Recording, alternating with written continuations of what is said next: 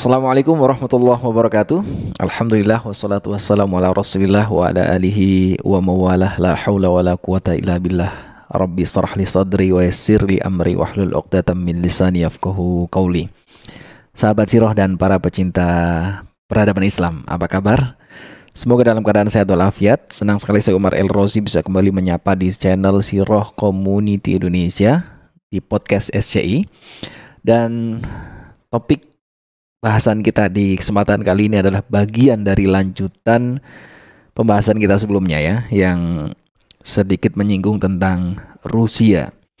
Dan ternyata ada satu sosok yang sangat uh, penting ya untuk kita pelajari dan ketahui bersama, terutama dengan catatan eh, catatan-catatan perjalanannya yang sampai ke wilayah Rusia, yakni Ibnu Fadlan. Nah, kita akan bincangkan insya Allah mudah-mudahan 30 menit ke depan ya. bisa saja insya Allah ya. insya Allah lah bisa. Baik. ya. Lain tambah dikit lah. Boleh lah. Yang penting kita bisa dapat asupan uh, ilmu baru lagi nih ya. Karena uh, jujur namanya juga bagi sebagian orang mungkin kurang familiar ya apalagi dengan kaitannya dengan Rusia. Nah, siapa cerita sebenarnya Ibnu Fadlan? Ah, ini yang su yang susah dijawab dari awal. Hmm. Bismillah. Hmm. Wassalamualaikum ala Rasulillah wa ala alihi wa sahbihi wa ala mabad. Uh, Ibnu Fadlan itu unik ya. Hmm. Satu di antara sekian orang yang uh, kalau ditanya siapa Ibnu Fadlan, ya nggak tahu. Kenapa bisa gitu, Seth? artinya biografinya itu uh, tidak terangkat Sok Ibnu Fadlan itu. Jadi orang yang diketahui mm -hmm. karena karyanya. Bukan karena diketahui orangnya kemudian orang menelusuri karyanya Karya. gitu. Jadi lebih dulu ya? karena karyanya. Yeah. Dan karyanya pendek aja. Cuman di di bidang itu mm. teramat sangat penting gitu lah artinya langka di bidang itu. Menjadi satu-satunya atau enggak juga? Bisa dikatakan, hmm. bisa dikatakan gitu. Hmm. hmm. Yaitu sebuah karya yang dikenal dengan uh, judul Risalah Ibnu Fadlan. Risalah artinya catatan lah hmm. kalau bahasa kita sekarang catatan Ibnu Fadlan hmm. atau tepatnya catatan perjalanan Ibnu Fadlan. Hmm. Ya. Ini seperti mirip-mirip ini apa Ibnu Battuta gitu. Ya, ya. Hmm Bedanya kalau Ibnu Battuta itu kan uh, ditulis setelah selesai perjalanan oh, 30 iya. tahun. Uh -uh. Kurang lebih 30 tahun ya. Hmm. Kalau Ibnu Fadlan enggak. Jadi selama sembari jalan mencatat. Gitu, ya, sembari hmm. jalan mencatat. Sehingga uh, apa karena sisi akurasinya itu ya, dari hmm. dari pengamatan dan pengalamannya itu uh, lebih kuat gitu ya. Hmm. Lebih kuat. Tapi ya memang tidak untuk membandingkan lah gitu. Yeah, yeah. Yang penting perbedaannya di situ. Hmm. Model nah, penulisannya begitulah ya, si perjalanan ya. Iya di perjalanan. Yeah. Ibnu Fadlan. Hmm. Karena memang Ibnu Fadlan ini melakukan perjalanan itu sebagai delegasi dari khalifah, khalifah saat itu. Khalifah Baghdad Al-Muqtadir. Nah, sebagai oh, delegasi ya. Jadi otomatis maksud saya dia dalam sebuah rombongan hmm. gitu ya. Artinya ke rombongan memang khusus kemudian di mana-mana pasti disambut, dihargai di sepanjang perjalanan ya karena memang resmi kan. Yeah. Kemudian tentu saja artinya nyaman lah. Hmm. Terus kemudian ya apalagi bekar perjalanan dan sebagainya pasti nyaman. Hmm. Ini yang juga salah satu pembeda dengan Ibnu Battuta oh, ya. Jelas. Ibnu Battuta kan backpacker. Travel, traveler ya. iya backpacker ya. hmm. Nah, jadi catatan inilah yang yang mengangkat nama Ibnu Fadlan gitu ya. Uh, jadi saya membaca beberapa uh, peneliti ya tentang tentang risalah Ibnu Fadlan ini gitu ya. Uh, dari yang uh, katakanlah yang tua di sini ada uh, Yakut Al-Hamawi abad ke-7 Hijriah atau 600 sekian meninggal. Uh, juga tidak memberikan keterangan tentang siapa Ibnu Fadlan selain bahwa dia adalah seorang uh, asal usulnya dia seorang hmm. maula, artinya maula berarti bukan hmm. orang Arab gitu ya. Hmm. Artinya etniknya bukan Arab gitu ya. Hmm. Uh, darahnya bukan darah Arab, tapi kemudian dia berada di uh, artinya menjadi ya pelayan dalam arti orang kepercayaan lah. Hmm. Maula nggak mesti harus pelayan dalam arti pembantu kayak babu gitu bukan. Hmm. Tapi bisa jadi karena punya uh, kelebihan dan lain sebagainya uh, dia berada di lingkaran khalifah gitu ya. Dan tampaknya dia memang dipercaya sebagai penulis hmm. sekaligus sebagai ya wawasan pengetahuan ilmu. Tapi ini kita ceritakanlah lebih lebih detailnya uh, kenapa Ibnu Fadlan hmm. men diangkat menjadi duta di sini. Yang penting latar belakangnya tidak ketahui ini menarik Ustaz ya. Jadi kalau nggak ada karya ini beliau ini nggak akan dikenal. nggak akan dikenal. Allah ya. karena sudah dicari juga di berbagai rujukan yang membahas biografi tokoh-tokoh itu enggak hmm. mungkin begini Mas Umar Gimana? peradaban kita itu sangat besar hmm. karena saking saking besarnya gitu loh uh, yang besar-besar entah itu karena orangnya ataupun karena memang ada kejadian besar di sekitarnya hmm. itu terlalu banyak untuk ditulis sehingga kalau tidak ada sesuatu yang nyentrik-nyentrik betul di masanya hmm. maksudnya di masa penulisan hmm. uh, itu nggak nggak nggak kecatat gitu loh saking besarnya hmm. Yang receh-receh gitu nah nggak nggak nggak kecatat gitu. berbeda dengan bangsa yang memang uh, permainannya di permainan yang uh, kecil-kecil gitu loh. Ya jadi yang kecil pun ditulis-tulis gitu loh. Karena nggak ada yang besar gitu atau sedikit yang besarnya itu Insyaallah ya. Tampaknya mungkin begitu ya mungkin begitu tampaknya. nah jadi buku uh, catatan Ibnu Fadlan ini menjadi sangat menarik. Hmm. Uh, lengkapnya disebutkan ini Rehlah Ibnu Fadlan gitu, ila bila di Turk warus wasakalibah perjalanan atau catatan perjalanan hmm. Ibnu Fadlan ke uh, negeri atau ke ya negeri-negeri bangsa Turki, hmm. kemudian negeri-negeri uh, bangsa Rusia hmm. dan juga negeri bangsa uh, Slavia. Sakaliba itu Slavia. Gitu ya. Yang hmm. ada di sekitar ya sekarang dia ada, ada di, di di di Eropa Timur dan Rusia sekarang hmm. itu gitu ya Sakalibah itu uh, bangsa Turki ini bukan negara Turki hari ini ya Enggak lah, yeah. enggak, enggak. Seperti kita sudah singgung sebelumnya ya. Iya betul. Hmm. Sekarang pun juga yang disebut hmm. negara Turki itu kan sebenarnya uh, tidak mencakup semua etnik Turki hmm. atau ras Turki. Turki luas dari hmm. Turkmenistan, gitu. Itu Turki. Uh, hmm. Iya Eh, itu banyak Turki bahkan hmm. Rusia Selatan itu banyak Turki secara ras ras ya iya percampuran pak yang perlu pencarian pastilah Turki hmm. Turki itu campur dengan Mongol campur dengan Eropa campur dengan banyak hmm. gitu ya hmm. jadi sebenarnya di Eropa itu juga banyak yang berdarah Turki artinya percampuran darah Turki Turki itu besar besar sekali hmm. nah di sini juga banyak Turki Ustaz kebab kebab Turki aduh kebab doner doner kebab Nah, uh, mungkin gini, bagaimana kemudian dunia mengenal Ibnu Fadlan sebelum kaum muslimin ya kita bicara. Hmm. Karena sebenarnya kalau kita uh, tarik ke hari ini, hmm. uh, sebelum itu di kita hmm. di Indonesia, hmm. gitu ya, artinya di antara tokoh-tokoh dalam peradaban Islam gitu ya, hmm. Kayaknya Ibnu Fadlan ini jarang terangkat ya. Iya iya mungkin kita bisa minta bantuan uh, para dengar gitu ya, hmm. yang tahu tentang oh, iya. tentang kawan-kawan kawan-kawan ya barangkali hmm. ada yang tahu tentang Ibnu Fadlan mungkin cobalah komentar ya di hmm. ini di hmm. di chat ya. Hmm. Nah, atau atau mungkin ada yang mengenal ini beberapa ini sampai sebutkan itu dari film saat ada nah. film Ibnu Fadlan. Nah, itu dia. gimana saat? Jadi gini, Hmm. kita atau dunia dan kita hmm. mengenal Ibnu Fadlan itu dari dua sisi. Secara ilmiah, hmm. artinya dalam dalam dalam kajian ilmiah, Ibnu Fadlan itu mulai diangkat abad 19. Okay. Yang sampai ke kita loh maksudnya. Yeah, yeah. Dan itu orientalis. Hmm. Kenapa? Karena mereka uh, pertama memiliki banyak manuskrip Muslim, Islam gitu. Hmm.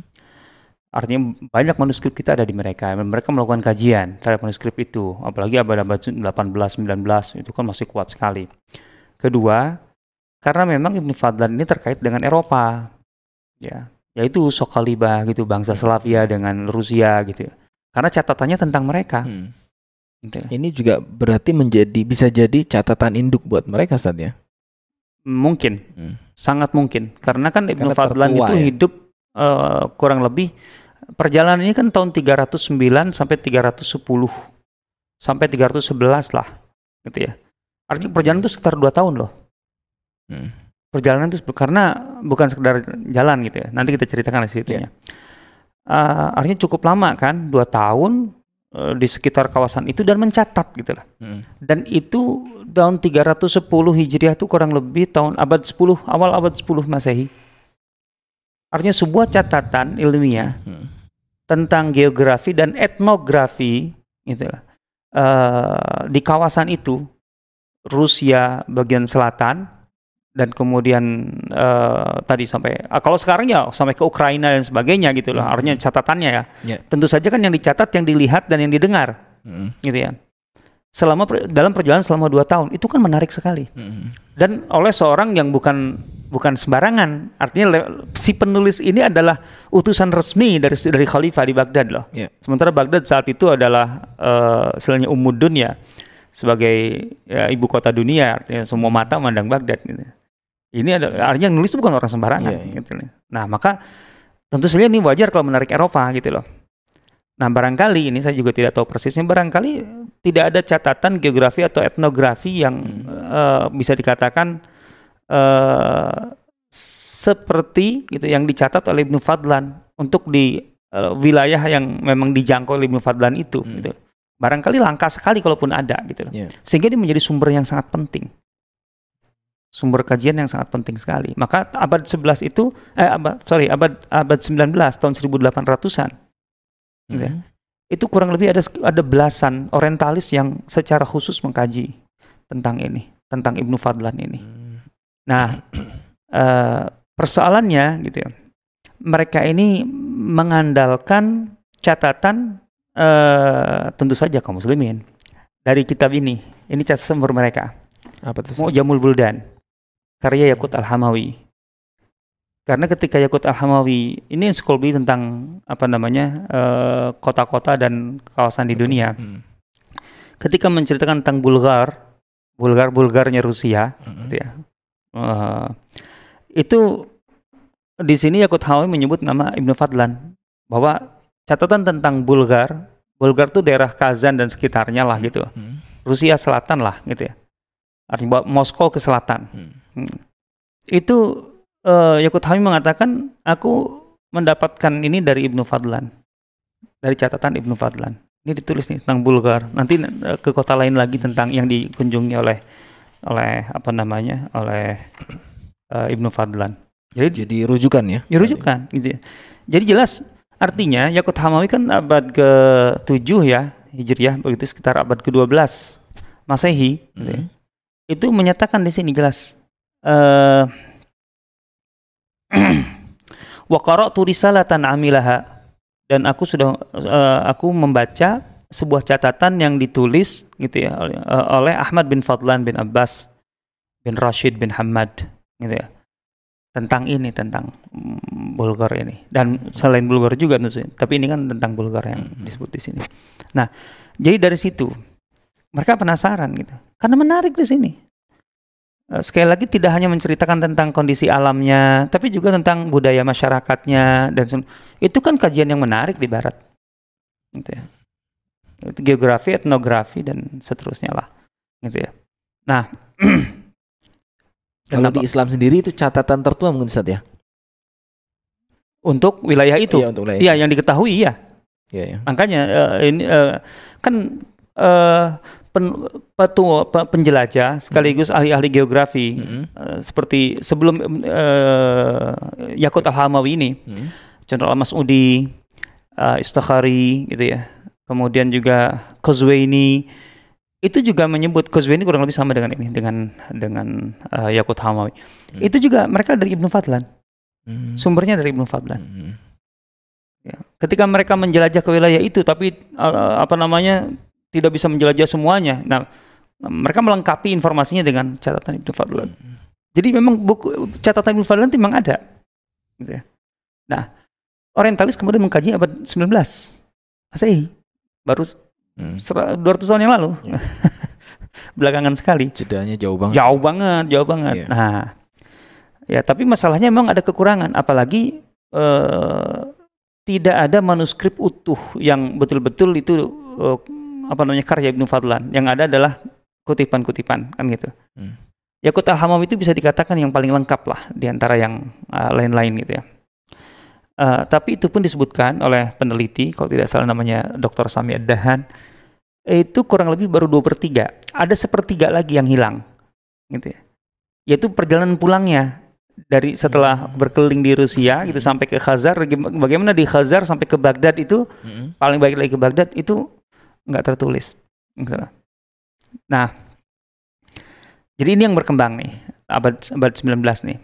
Masuk abad 20 sebenarnya ada manuskrip baru yang ditemukan yang lebih lengkap dari catatan uh, Yakut Al-Hamawi ini. Eh, manuskrip disebut manuskrip Mashhad lah gitu di Mashhad di Iran ditemukan. Yang kemudian diteliti dan kemudian eh, artinya ada kaji- dikaji secara filologis lah gitu ya. Kemudian diterjemahkan ke dalam bah- berbagai bahasa gitu ya bahasa termasuk Eropa karena Eropa lagi lagi gandrung-gandrungnya gitu ya. Nah itu yang kemudian menjadi eh, eh, sumber gitu eh, penerbitan buku terakhir tentang Risalah Ibnu Fadlan yang eh, saya ada sih di sini di apa namanya di eh, elektronik lah ya, ya. Hmm. Artinya tidak fisiknya saya tidak punya. Nah, Ebook ya. e-book e-booknya. Ya. Nah, eh itu secara ilmiah. Jadi ki- kita mengenal Ibnu Fadlan secara ilmiah dari situ jalurnya Hmm. sampai yang terakhir sekarang eh, apa namanya di, di- diterbitkan di eh, dunia Arab lah. Kalau Di Timur Tengah. Indonesianya malah saya sebagai penyedia buku Islami belum Belum pernah tahu ya. Belum tahu ya. Mungkin teman-teman tahu boleh tulis Padahal isinya menarik ya. gitu. Iya. Isinya menarik gitu. Nah, yang kedua Hmm. itu justru melalui jalur fiksi, Hmm. jalur novel, gitu loh. Cuma ini populer sekali karena kemudian jadi film, Hmm. film Hollywood tahun 90-an deh. Judulnya eh, 13th Warrior. Untuk menonton set. Eh, pernah. Anthony Banderas. Karena saya tertarik gitu loh, Anthony Banderas. Gimana tuh? Karena di awalnya sudah dijelaskan itu Ibnu Fadlan gitu loh. Dan sosok utama di film itu. Iya, ya Oh. Certain Warrior itu si Ibnu Fadlan. Cuman ya Hollywood kan, Iya. ya suka-suka lah ibar, Hmm. ibar kata nggak nggak sesuai secara ilmiah berbeda sekali antara Beda antara- kepentingan lah ya. Ah, yang yang jelas pertama itu kan basisnya novel. Hmm. Ya it- eh, penulisnya terkenal sekali tentu saja. Ya, Ya novelis Hollywood lah yang banyak difilmkan kan novel-novelnya. Jurassic Park. Oh itu sama. Eh, iya, Michael Crichton itu Crichton itu. Hmm. Nah, Jurassic Park, Lost World, kemudian apa lagi? Pokoknya itulah Hmm. yang daya khayal-khayalnya tinggi gitu. gitu. Nah, itu novelisnya sama itu. Eh, Dia nulis dia menulis novel judulnya Eaters uh, of the Dead gitu lah. Jadi pemakan apalah gitu, bangkai atau makan apa jadinya gitu. Hmm. Nah, latar belakangnya adalah Nah ini dia di sini dipastikan fiksinya itu perjalanan Ibnu Fadlan ke Skandinavia. Padahal sebenarnya nggak pernah ke Skandinavia. Ibnu Fadlan nggak ada catatan ke Skandinavia, Hmm. Skandinavia, gitu loh. Ini ke, San- ke Skandinavia. Makanya Michael Crichton itu kan ya mengemas lah bahwa ini novel-novel sejarah lah gayanya kan laganya kayak gitu. Padahal sebenarnya secara ilmiah, bobot ilmiah Hmm. eh, di Barat juga udah dikritik gitu ya. Hmm. Apalagi sama apa penulis-penulis Muslim gitu, artinya sejarah-sejarah atau ahli geografi Muslim. Enggak lah gitu, enggak pernah, enggak pernah sampai ke eh, apa namanya ke Skandinavia.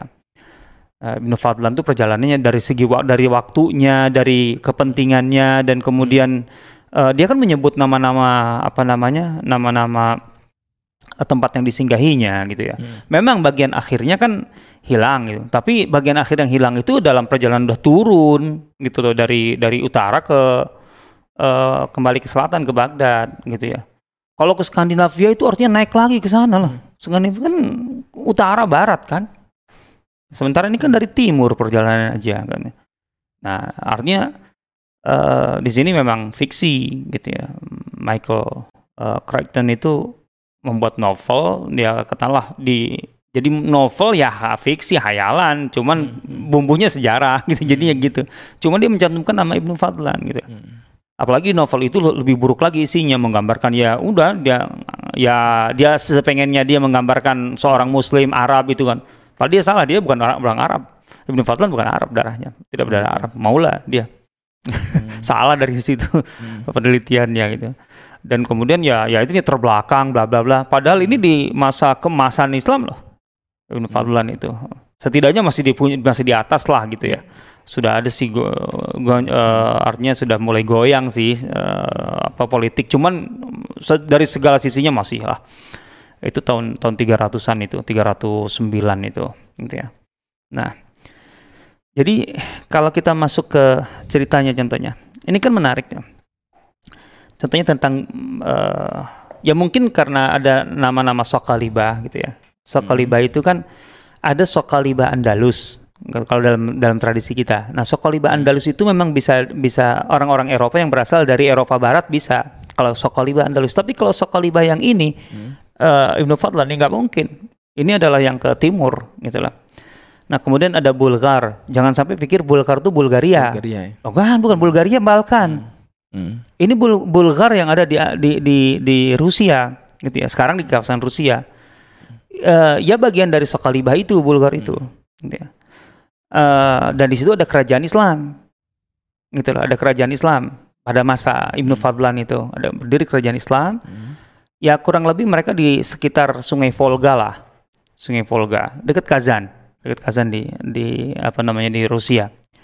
Ini coba uh, keterangan Yakut Hamami tentang Bulgar aja menarik, gitu ya. Nah, tapi Bulgar tuh pada masa itu lebih luas daripada Bulgar sekarang gitu. Artinya bisa jadi sampai sampai ke, apa namanya uh, jauh ke utara gitu ya uh, dari Kaspia, dari Laut Kaspia mendekat ke Moskow. Iya, ya walau bapak ke Moskow atau ke ya. sebelah timurnya gitu ya. Okay. Karena begini coba, uh, Bulgar Madinatus Sakalibah, Dariba fi Syamal. Bulgar adalah kota uh, kawasan Sakalibah gitu ya. Dariba fi Syamal yang jauh ke utara. Jauh ke utara. Syadida al-bard, sangat dingin gitu ya. Hmm La yakad salju yuqli'u an ardhiha saifan wala shitaan. Selalu tertutup salju. Mau musim panas atau musim dingin. Apalagi musim dingin maksudnya. Mm -hmm. Gitu ya. Wa qalla ma yara ahlu ma yara ahluha ardan nashifah. Dan penduduknya jarang melihat uh, apa namanya? tanah itu tanpa tertutup salju. Itu artinya kan ke mana? Ke utara dong, hmm. gitu ya, ngeluar itu. Jadi dingin sekali itu.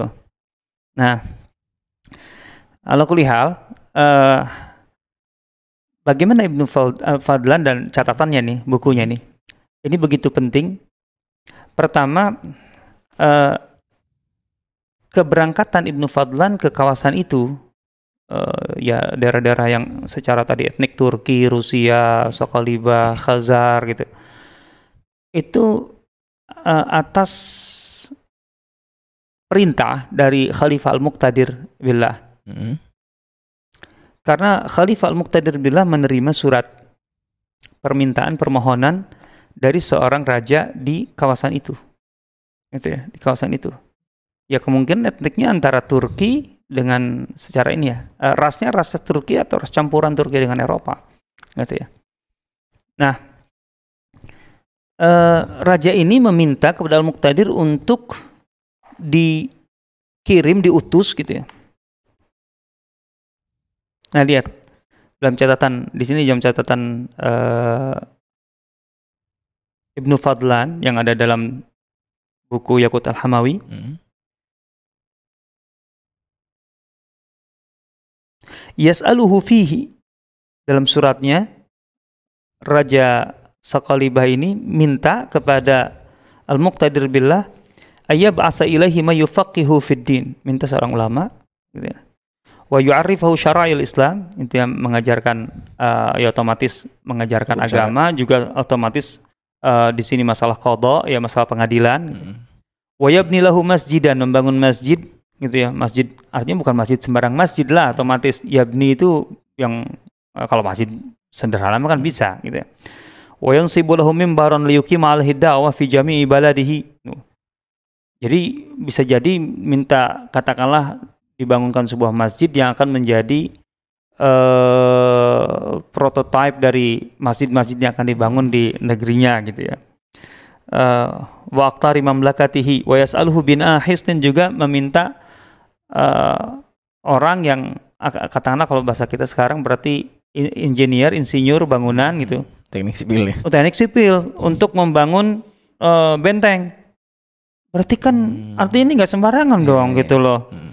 Uh, ya tahassanu fihi minal muluk al mukhalifina lahu untuk mempertahankan kedaulatannya dari serangan musuh-musuhnya gitu loh. Nah, jadi yang diminta ini spek speknya tinggi nih. Hmm. Gitu. Pertama yang minta raja, kamu kan uh, minta ulama, hmm. gitu ya, untuk kebutuhan pengajaran, pendidikan dan pengadilan. Gitu ya. Kemudian minta juga uh, engineer, insinyur, gitu, teknik sipil untuk membangun masjid dan membangun benteng pertahanan yang kuat. Ya karena kan ini yang diminta Baghdad, kelas Baghdad. Hmm. Artinya Baghdad memiliki segalanya kan berarti ya, ya. gitu loh. Nah, jadi ketika Ibnu Fadlan diutus dan bisa dikatakan Ibnu Fadlan bisa jadi bisa jadi adalah kepalanya gitu loh, kepala apa dari utusan itu gitu loh. Ya posisinya ya di antara mereka. Jadi bukan seorang orang biasa gitu loh Ibnu Fadlan sendiri gitu loh. Ya bisa jadi dialah ulamanya atau dia memang sekretaris tapi yang jelas punya pengetahuan gitu ya. Uh, yang cukup luar biasa karena bagian dari kepentingan delegasi ini gitu loh. Nah, uh, maka kebayang gitu kualitas atau bobot dari dari tulisannya seperti apa kan gitu dan bobot karyanya juga akan seperti apa gitu. Nah, maka kemudian berangkatlah berangkat di sekitar bulan uh, Sofar tahun 309 sampai di sana itu bulan uh, uh, sampai bulan Muharram gitu ya. Hmm. Artinya satu tahun perjalanan. Hmm. Sampai ke Kenapa? Karena ternyata misi ini ada misi uh, apa namanya berlapis-lapis.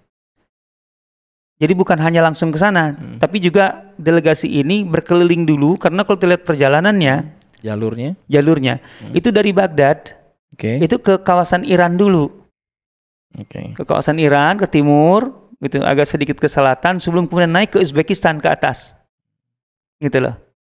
Jadi ke Roy, ya Roy itu di daerah Khorasan lah berarti. Ke daerah Roy, kemudian naik ke, ke atas ke Uzbekistan. Ke Bukhara, ke Samarkand. Kemudian masuk ke Khwarizm di atasnya lagi. Gitu ya. Nah dari situ masuk ke wilayah Sakaliba. Jadi Khwarizm itu e, daerah di atas kurang lebih di atas Uzbekistan yang berbatasan dengan e, wilayah Sakaliba Rusia e, apa namanya selatan gitu ya.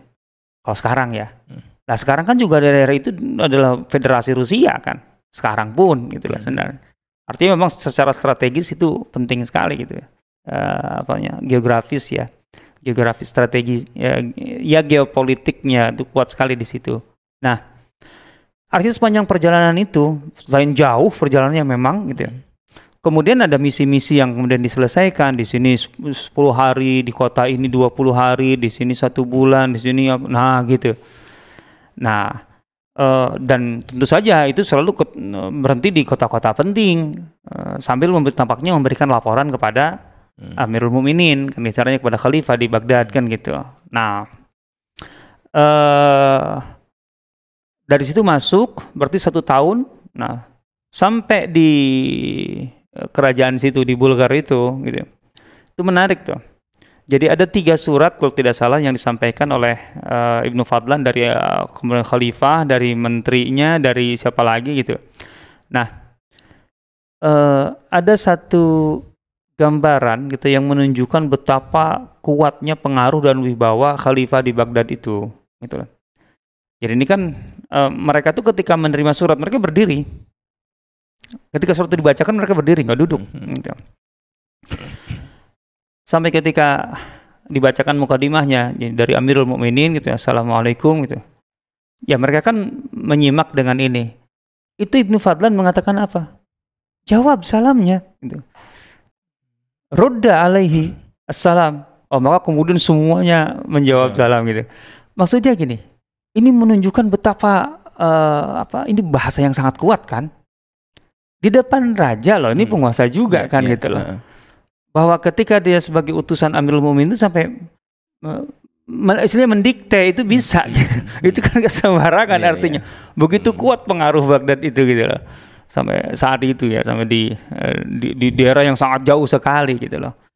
Nah, uh, kemudian ya otomatis lah mereka tinggal di situ dan sebagainya gitu ya. Artinya ada ada penjamuan dan bla bla bla bla lah gitu ya.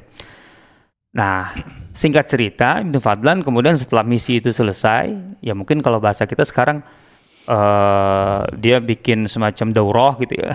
gitu. lah iya dong, hmm. daurah intensif gitu ya. Hmm. Ngajari beberapa orang, artinya buat buat buat ini buat ya uh, training for trainers lah gitu. oh, yeah. TFT.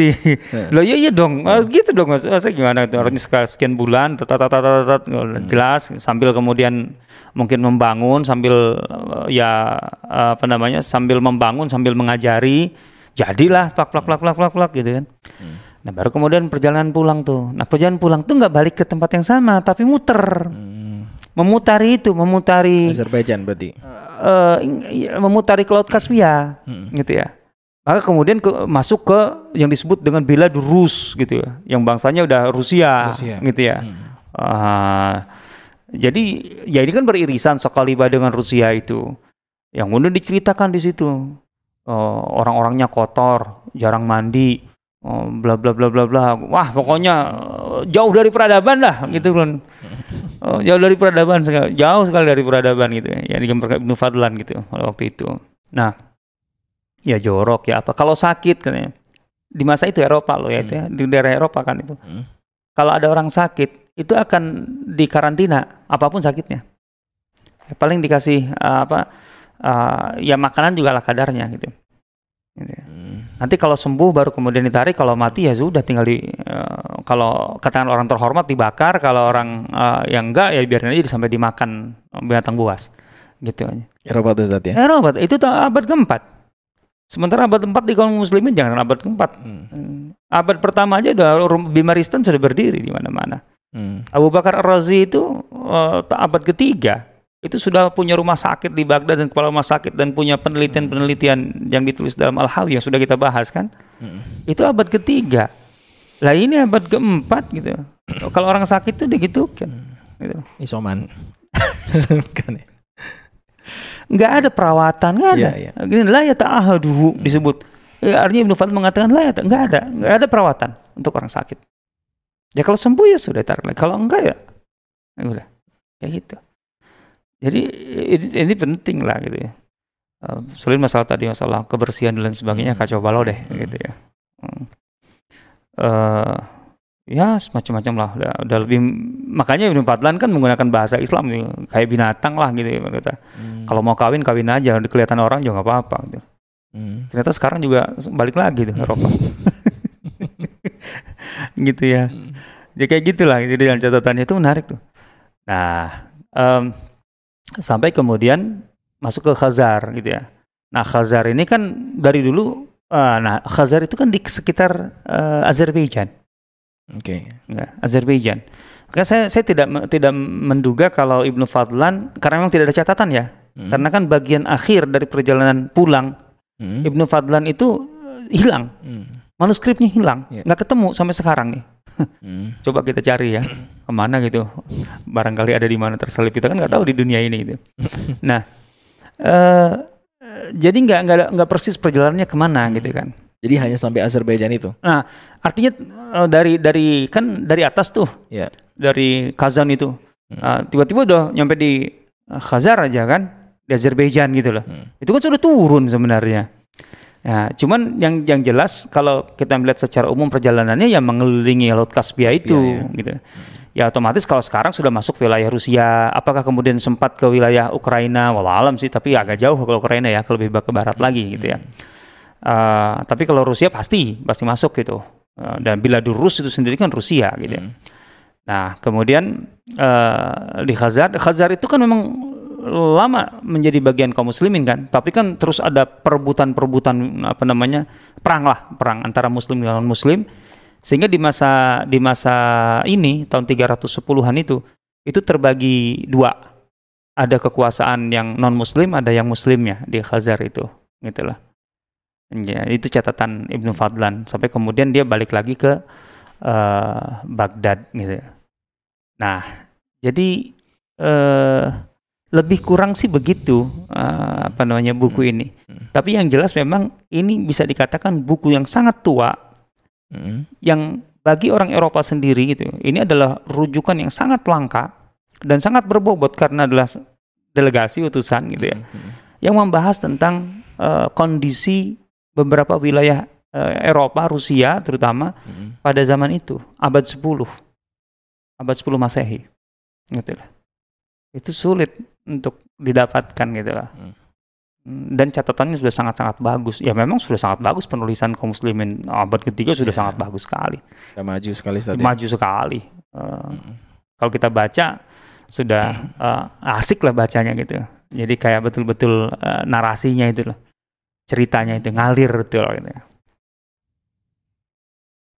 Kurang lebih gitu sih gambaran tentang buku Risalah Ibnu Fadlan itu. Eh, artinya juga model penulisannya mirip-mirip itu ya tadi ya kayak Ibnu Batuta ya jadi Sebenarnya kan Eh, lebih tahu lebih tua dari Ibnu- gitu. Iya betul, betul. Isinya iya. mm, Artinya menggambarkan wilayah Mm-mm. gitu ya. Artinya kondisi geografi, masyarakat saat itu kemudian ya etnografi, Mm. bangsa-bangsanya, suku-sukunya Mm. gitu ya. Kebiasaan-kebiasaannya, tradisi-tradisinya, budayanya gitu. Mm, Kemudian ya otomatis lah yang namanya juga perjalanan itu pasti selalu yang aneh-aneh itu kan dicatat gitu iya. lah. Eh, ada apa namanya? eh, kata Ibnu Fadlan aku menemukan eh apa apel apel hijau eh kecutnya minta ampun mm, dan itu digunakan untuk memberi makan apa ya untuk untuk perempuan pada masa itu di situ Hmm. untuk keperluan apalah gitu lah mm. Gitu, pada zaman ya itu gitu ada catatan ada ya. catatannya ada Fadlan. sampai sedetail itu maksudnya Iya. gitu loh ya kalau sekarang mungkin ya di capture ya Hmm. kemudian kasih caption terus gitu. ada di satu tempat katanya banyak sekali ularnya di satu pohon itu di satu dahan tuh bisa jadi ada 10 ular gitu Hmm. Tapi oleh masyarakat dibiar- dibiarin aja dan memang itu biasa. jenis ular yang tidak mengganggu gitu loh. Mm, Artinya tidak berbisa dan Iya. sebagainya gitu. Tapi, di- tapi banyak sekali gitu yang di suatu Hmm. daerah. Itu catatan kayak gitu ada gitu loh. ya, jadi eh, ya mirip-mirip dengan kondisi sekarang tadi saat ya kalau jalan-jalan di capture caption ya pastilah. Kalau sekarang kan bedanya itu Iya. capture pindah ke. Instagram, cek gitu. gitu. tambahin caption sedikit gitu ya. Caption dikit. Berarti ini kita ngikutin jejaknya ini ya traveler muslim dulu juga sebenarnya. Iya. Sekarang saya medianya lebih canggih kan sebenarnya sambil jalan sambil ya. Hmm. Eh, Cuman ya jalan-jalannya itu yang susah gitu. Dan ini eh, program antum juga ini saat jalurnya Ibnu Fadlan juga untuk daerah sini. Hmm, iya tapi belum jadi kan. Oh, udah segera saat ya. Aduh, Volga, Kazan itu kan daerah-daerah yang dulu dilewati Ibnu Fadlan dari Uzbek, Uzbekistan. Baik, sayangnya tadi ya eh, belum ada catatan yang berbahasa kita ini dari Indonesia. Ibnu Fadlan ya. Atau kalau teman-teman mungkin Iya. lebih tahu atau punya boleh tulis di komentar ya. Iya. Biar jadi Setahu saya nggak, sa- saya sih nggak tahu ya kalau Hmm. ada. Hmm. Dan saya memang jarang juga tertarik dengan berbahasa Indonesia kalau memang ada Arabnya. Oh gitu ya. Kalau memang ada asli Arabnya kan. Baik, Sat. Eh, sudah lebih dari 30 menit ini. kan? lebih sedikit ya. Iya. Bonus ya. Jazakallah khair, Sat. Ada as- informasinya Iya. dan ini juga menjadi tambahan info lagi, informasi dan sekaligus ilmu buat kita ya tentang catatan seorang eh, delegasi dari khalifah yang melewati beberapa negara dan termasuk Rusia hari ini gitu ya. Dan menjadi catatan tertua mungkin ya untuk pembahasan Rusia. Akhirnya saya Umar El Orzi dan Ustadz undur diri. Semoga ada faedah yang bisa diambil. Kalau Kita akhiri dengan doa kafaratul majlis. Subhanakallahumma bihamdika. asyhadu an la Asyhadu an la ilaha illa anta astaghfiruka wa atubu ilaik. Assalamualaikum warahmatullahi wabarakatuh. Waalaikumsalam warahmatullahi wabarakatuh.